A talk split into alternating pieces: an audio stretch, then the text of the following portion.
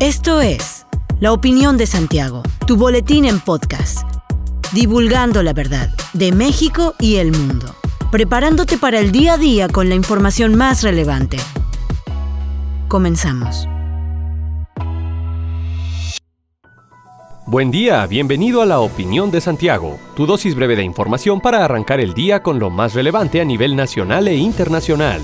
Durante la celebración de la fiesta patronal en el municipio de Tianguistengo, Estado de México, una explosión de pirotecnia dejó un saldo de 40 personas heridas, 13 de ellas continúan hospitalizadas y 6 son reportadas como muy graves. Asimismo, se habla de una persona fallecida. La Coordinación General de Protección Civil del Estado indicó que la explosión probablemente fue causada debido al mal manejo de la pirotecnia, lo que provocó que la pólvora se saliera de control y explotara hacia las familias que se encontraban reunidas en el lugar. Las autoridades locales y estatales han pronunciado que se levantarán investigaciones pertinentes del caso, a fin de que las víctimas sean atendidas por los daños causados por la explosión. Un terremoto de 7.6 grados sacudió Papúa Nueva Guinea provocando deslizamientos de tierra agrietando carreteras y dañando edificios. De igual forma, la Cruz Roja ha confirmado la muerte de al menos 16 personas, aunque se espera que el número de muertos aumente drásticamente a medida que llegan informes de pueblos afectados por los deslizamientos de tierra. La diputada Kessi Sawang, originaria de la zona más afectada, indicó que en los pueblos han habido daños muy amplios y detalló que un deslizamiento de tierra enterró varias viviendas y dejó partido en dos otro pueblo. Además, tres mineros murieron sepultados en Wau, Morobe. El primer ministro del país, James Marape, afirmó que el terremoto fue masivo y pidió a las agencias de desastres nacionales y provinciales que se iniciara la evaluación de los daños.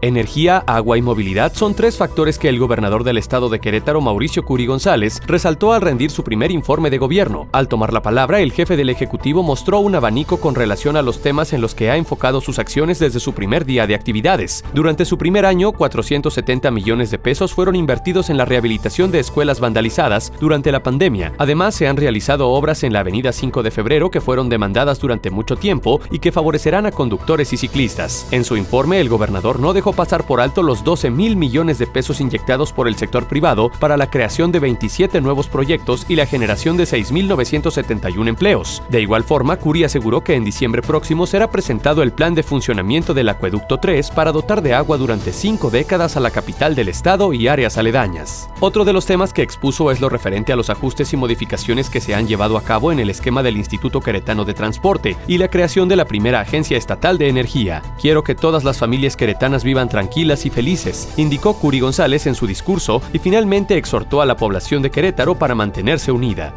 Luis Nava Guerrero, presidente municipal de Querétaro, confirmó que la próxima semana el municipio de Querétaro podría estar firmando un convenio de colaboración con la Secretaría de Comunicaciones y Transportes para municipalizar un tramo de la carretera 57, el cual comprende del puente de la Fiscalía General del Estado hasta las inmediaciones de la Avenida Constituyentes. Esto con la intención de evitar accidentes como el que sucedió en días anteriores, cuando un tráiler se quedó sin frenos llevándose a su paso a 22 vehículos. De acuerdo con las declaraciones de Nava Guerrero, una vez firmado el convenio de colaboración con la dependencia federal, federal se ejecutará un plan de acción con el que se mejorarán las condiciones de vigilancia, seguridad y protección civil para reducir el riesgo de la carretera 57. Finalmente, destacó que el municipio establecerá un programa de trabajo para que pueda reducir el número de accidentes y que se mejoren las condiciones de seguridad en el tránsito.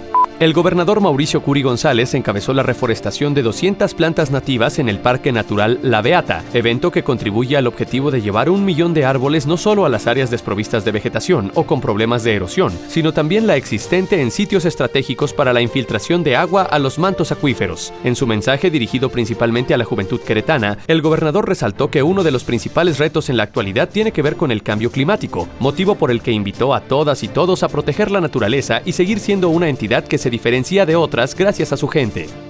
El secretario de Desarrollo Sustentable, Marco Antonio del Prete III, destacó que cuidar del planeta se ha convertido en una misión que llevan a cabo por convicción y por verdadero compromiso de reconducir y redirigir la política económica y celebró la participación de la sociedad queretana en la plantación de 200 pinos y encinos. A su vez, el secretario de Desarrollo Agropecuario, Rosendo Anaya Aguilar, compartió que la dependencia lleva más de 400.000 árboles plantados y señaló que se cuenta con la infraestructura suficiente para llevar a cabo una producción anual que supera un millón de plantas.